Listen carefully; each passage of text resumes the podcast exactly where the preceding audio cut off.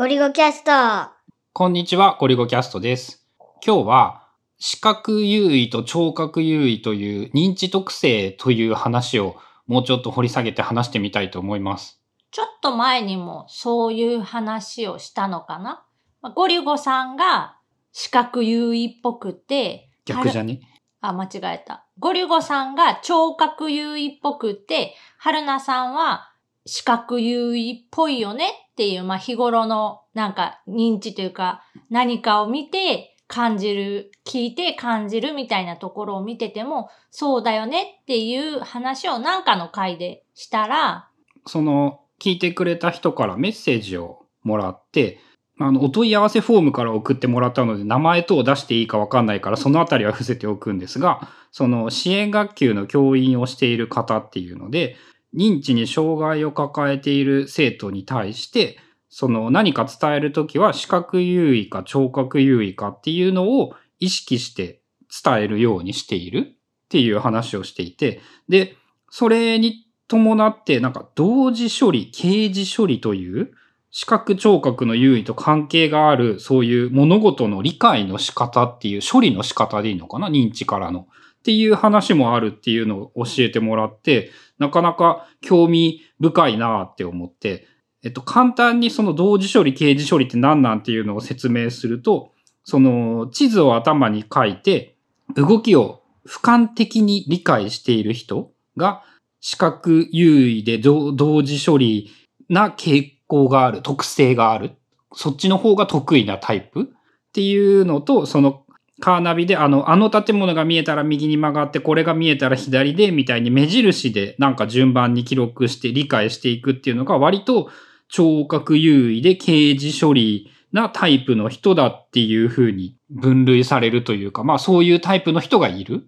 まあ、多分イメージとしては、全体像を掴んだ方が、えっ、と、やりやすいというか、わかりやすい人が、まあ、同時処理っぽい処理をしている人で、えーステップ？まず最初にこれをして、次にこれをして、次にこれをしてっていう、一個ずつ、一ステップずつ進めていくやり方が、まあ、得意な人っていうのが、刑事処理っていう、まあ、感じなのかな？そうそう。で、その話で言うと、俺、なんていうの、ステップを踏んで順番に処理をするというのが割と得意というか、向いているというか、そっち方面の傾向が強いという話なんだけど、なんか自分のことを考えてみるとね、なんかどっちでもないんじゃないかっていうようなことを結構思ったりするんだけど。まあこれはそういう傾向が多いっていうだけの話で、きっぱりその視覚優位の人はこっちで、聴覚優位の人はこっちっていうわけではなく、まあこっちの人はこっちが多いぐらいの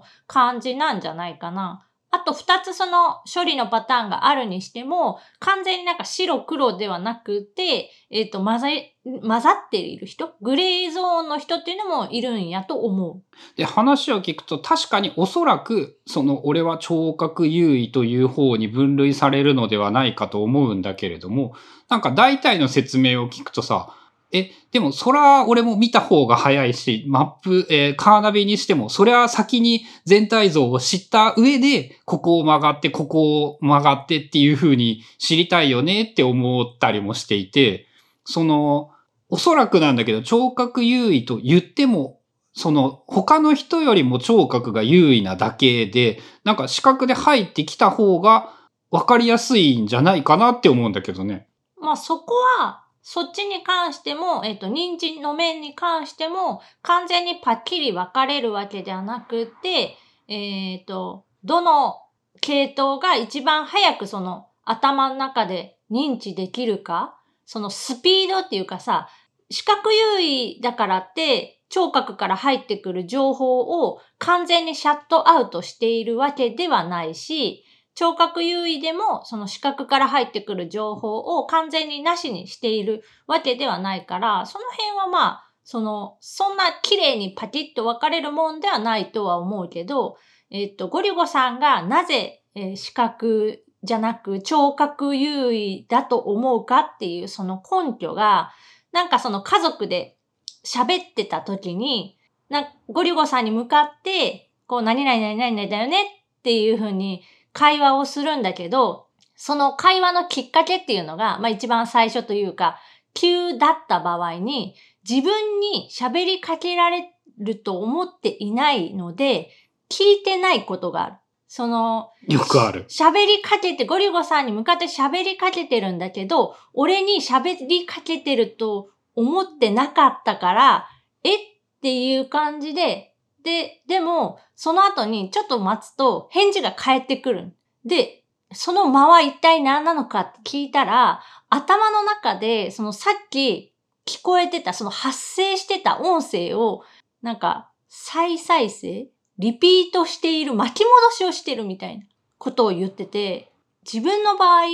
そんなことは絶対にできなくって、例えば自分が意識していないところで誰かがわわわって喋ってたっていう、喋ってたという認識はあるんだけど、それをその巻き戻して、もう一回そっちに集中するっていうか、あの、その人がその時なんて喋ってたかを頭の中でその巻き戻すことっていうのはゲート的にできなくって。え、でも俺別に、その、1分も持たないと思うよ。そういうのができるのって。言われて、その、5秒以内ぐらいだったらひょっとしたら反応できるかもしれないとか、そういうのはあるかもしれないけれども、その、そんなんでしかないけどな。それが十分、その視覚、その、えっ、と、自分が意識していないところで入ってきてる、その視覚情報、聴覚情報か、音の情報の解像度っていうのそれがあ多分短、期メモリに高い解像度で残っているっていうこと？その発せられた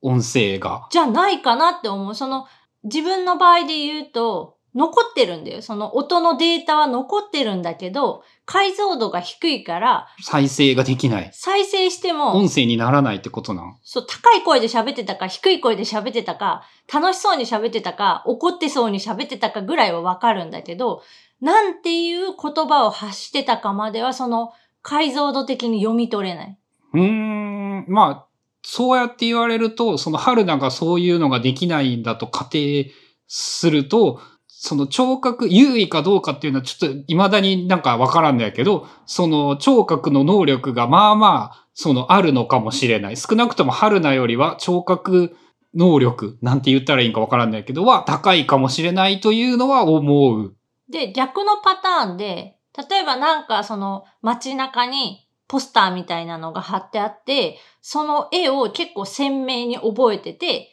ポーズがどうだったとか、色がどうだったとか、その何を持ってたかとかっていう細かいディティールまで覚えてられるところが自分がその視覚優位だと思っている根拠。春菜がそういうことを覚えていいられる、覚えていることができている。そう、ゴリュゴさんと同じものを、例えば同じ時間だけ見てたとしても、まあ見てるポイントが違うのか、その残せている解像度が違うからかで、えっ、と、細かくその後からでも思い出せる。あ、それで言うとね、ほんとね、えっと、まんま自分の、えー美術と音楽の話になるんだけど、視覚情報のね、その、処理能力、解像度みたいなのは、なんか明確に低いというのは、なんかすごくよくわかる。なんか一時さ、絵を描くのを練習してみようとした時とかでもさ、その自分が分かった絵が描けない理由というのは、頭の中にそのなんか描こうと思うものの形を思い浮かべられないから描けない。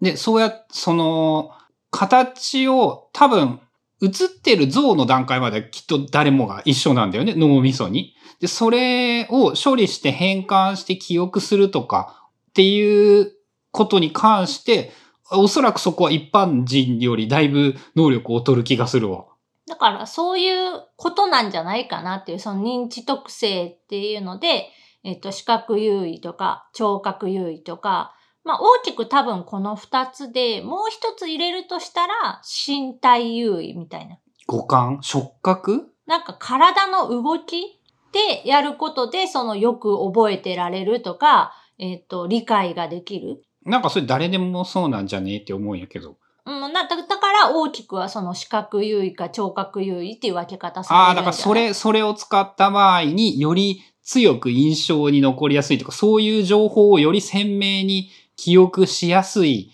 ものがど、どれが一番記憶しやすいかみたいな話か。多分。なんか、まあ、そら体を動かせばそれだけ分情報量が増えるから、覚えて、覚えやすくなるとか理解しやすくなるのはもちろんなんだけど、多分その3つで、えっ、と、一番認知までのスピードが短いもの。だ見て瞬間的に、あ、これっていうふうに頭の中で理解できる、その速さが耳で音で聞いた方が速い人えっ、と、体を動かして理解する方が早い人っていう、そのスピードの話なんだと。なんかそのパーツの性能の高さみたいな印象を受けたんだけど、処理のスピードだったり、その解像度だったり、再現性だったり。まあ、そういうことなんじゃない？全部を合わせて、どれが一番早く処理できるかっていうので、その特性が見える、決まる？それ多分さ、嗅覚とか味覚とかもあるってことだよね、きっと。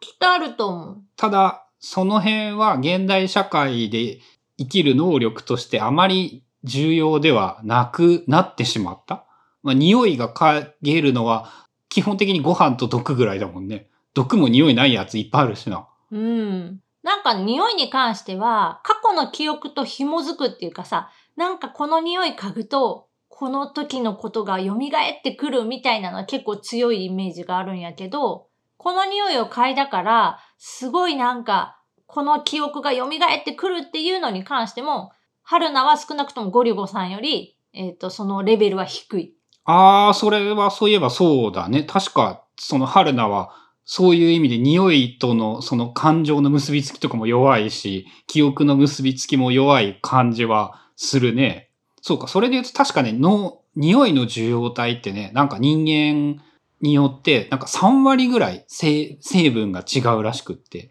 視覚もそうなのか。まあ、ぜ全部そうらしいんだけど、特に匂いは確かその受容体の変化が大きくって、人によって感じる匂いの種類とか、見分けられるに種類の匂いっていうのがめっちゃ人によって違って、おそらくみんな同じ匂いを同じだと感じていないらしいっていうのをそういえばなんかで読んだ。まあそれはもう聞こえる音にしろ、見えるものにしろ、全部そうやと思ってて、なんか自分が見え、結構な、あの、思うのが、自分が青だと思って見てるこの色って、本当に、えっ、と、青なんだろうかってたまに思うことがあって、みんな青青って言ってこう指さすけど、それってさ、これが青色だよっていう学習があるだけで、その、全員が全員同じ色に見えているえっと、保証はない。なので、もしかしたらこれみんな青って言ってるけど、実は他の人から見ると自分の中で見えているなんか紫のことになってるんじゃないだろうかみたいな妄想はよくしてる。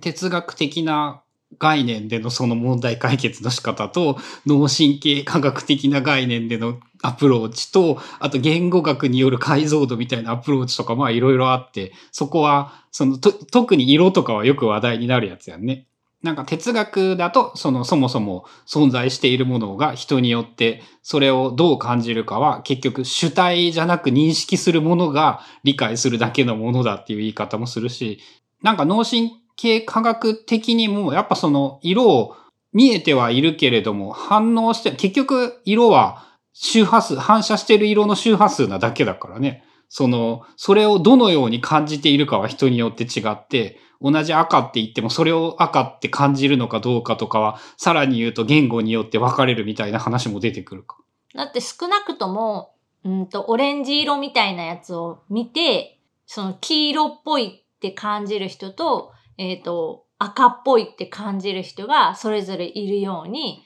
その、見る人によって結構その変わってくることっていうのは多いから、まあそういうところは面白いなって個人的には思って見てる、考えてる。なんかね、ぷよぷよのね、オレンジのことをね、オレンジって言ったらなんか違うみたいに言われたことが昔あった記憶があってね。春菜じゃないんだけどね春菜とじゃないんだけど、そなんか昔そういう記憶があってね。その、だから俺が感じているオレンジは、なんかその忘れたんだけど違う色なんだよ。なんかい今何も見てないからわかんないけど、自分の中のぷよぷよの色って赤と黄色と赤と黄色はあった。緑と紫と青。青、水色。ゲームによっても違うかもしれんから、まあ。違うかもしれない。うん。けど、その5色かな？うん。なんか忘れたんだけど、そういう確かにぷよぷよとかね、そういうやっぱ色に関することをやるとね、結構人によって意見が分かれたりして、その、あとそういう意味で言うとね、自分はその色とかに関してもね、多分その解像度が低いっていうか、こう欠落している要素が多くって、色の感じ取り方が雑だし、えっとね、グレーとかベージュとかってね、言われて音が出てくるのにね、その反射で出てこないんだよね。うん。特にね、グレーとベージュはね、すごい難しくって、この間、なんか子供と一緒に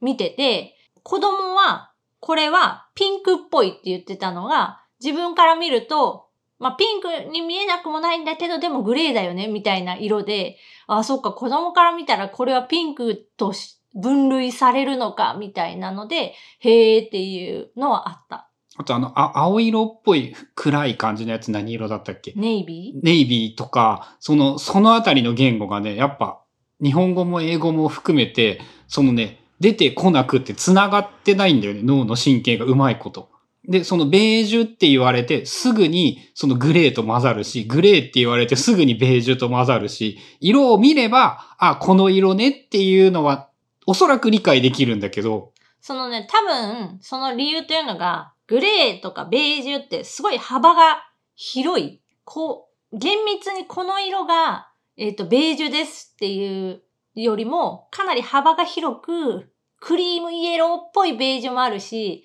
ほんとグレーみたいな、グレーに近いようなベージュもあるしっていう、まあ、割とグラデーションがある。で、グレーはグレーで、えっ、と、そのベージュ寄りのその黄色っぽいグレーっていうのとか、青みのあるグレー、赤みのあるグレーってその色味がいろいろある、存在してて、でも全部ひっくるめてグレーって感じで言ってるから、多分ベージュの中でもグレー寄りのもの、グレーの中でもベージュ寄りのものはほぼ同じ色になると思う。だから、そのパッと見、えっ、と、区別がつかないみたいなのはあると思う。うん、本来のグレーっていうのは RGB の要素はきっとイコールっていうか白か黒の間だけでしかない。それはなカラーコード的にはそうなるってこと？うーん、本来のグレーというのを何が指すかっていうので、一応規格があって、赤っていうのは、まあ、このインクがなんぼで、このインクがなんぼの状態のことを言います。RGB な。なんかその印刷業界が決めたルールみたいな、なんかそういうやつってそうそうことやんな。そういう、えっと、国際規格だったり、実の日本の規格だったりっていうのが、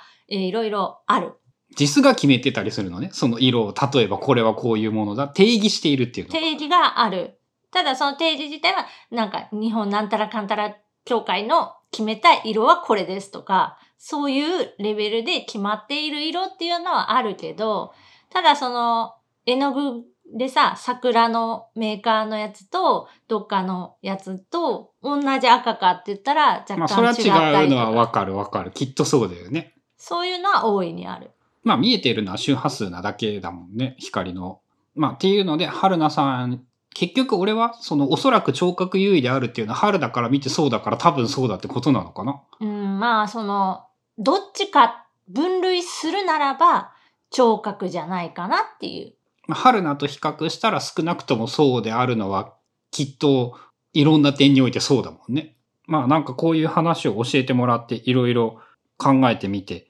まあ、子供に何かを伝えるときとかには、その認知特性は割と意識して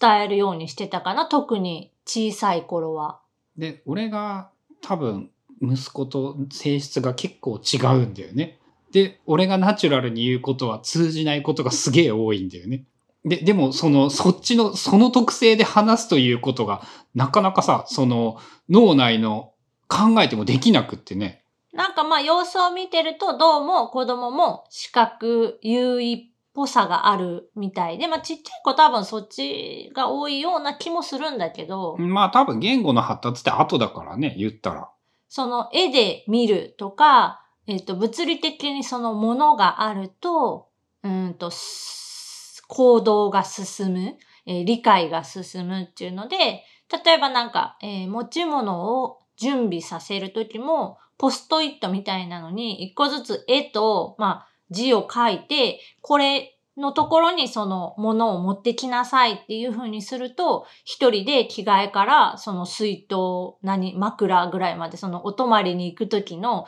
準備を一人でできた。そうか、そういうので言うと時間割でね、1時間目の国語、2時間目の社会っていう風に処理していたわ。そういう意味で言うと、それも。ちなみに今、小学校1年生になった息子は、未だにその時間割を多分1時間目から順番にチェックとかじゃなくて、今日はなんか月曜日だから何々があるみたいな。なんかよくわからん認識の仕方をしているよね、やっぱ。そう、上から順番に、えっ、と、教科書を詰めるみたいなことは全然しなくて、なんか今日は算数ある日、今日はない日みたいな感じで教科書を抜いたり入れたりしている。そう、だからね、考え方が違いすぎて、果たしてそれはいいのか悪いのかも俺は判断できなくってね。まあ、いい悪いとかっていうよりかは、自分が、えっ、と、取り組みやすい方法を、まあ、模索するのが多分いいと思うので、まあ、自分にしても子供にしても、その、自分が一番わかりやすい、子供が一番わかりやすい方法を、まあ、整えるっていうか、うんと、やりやすい環境を整えるっていうことを基本的には考えながら暮らしている。まあ、俺がだいぶそういう意味で言うと思考が凝り固まっていて、やっぱ人のやり方みたいなのがなかなか理解できんかったり、わからんかったりっていうのがあるんだね。まあ、家の中で何をどこに置くかとかも、割とそういうのを考えて、えっ、ー、と、レイアウトしてたりとか、まあ、ダメ、うまくいかない場合は、なんでダメなのか、なんでわかりにくいのかっていうのを、まあ、夫婦で話し合ったり、子供と話し合ったりしながら、いろんな方法を試して、一番やりやすい方法っていうのを見つけて、えー、やってるかな。まあその視覚優位、聴覚優位とか、同時処理、掲示処理とか、その子供に限らず多分人になんかものを伝えるときとかに、そうや、そういう切り口で考えてみると便利なことが多いよっていうのがこう実践的なお話になるのかな。うん。まあ、というので何かあったらそういうことを考えてみたりしたらいいのではないかと思います。お便りありがとうございました。ということで今日は視覚優位とか聴覚優位の話についてお便りいただいたので、もうちょっと詳しく細かく考えてみたというお話でした。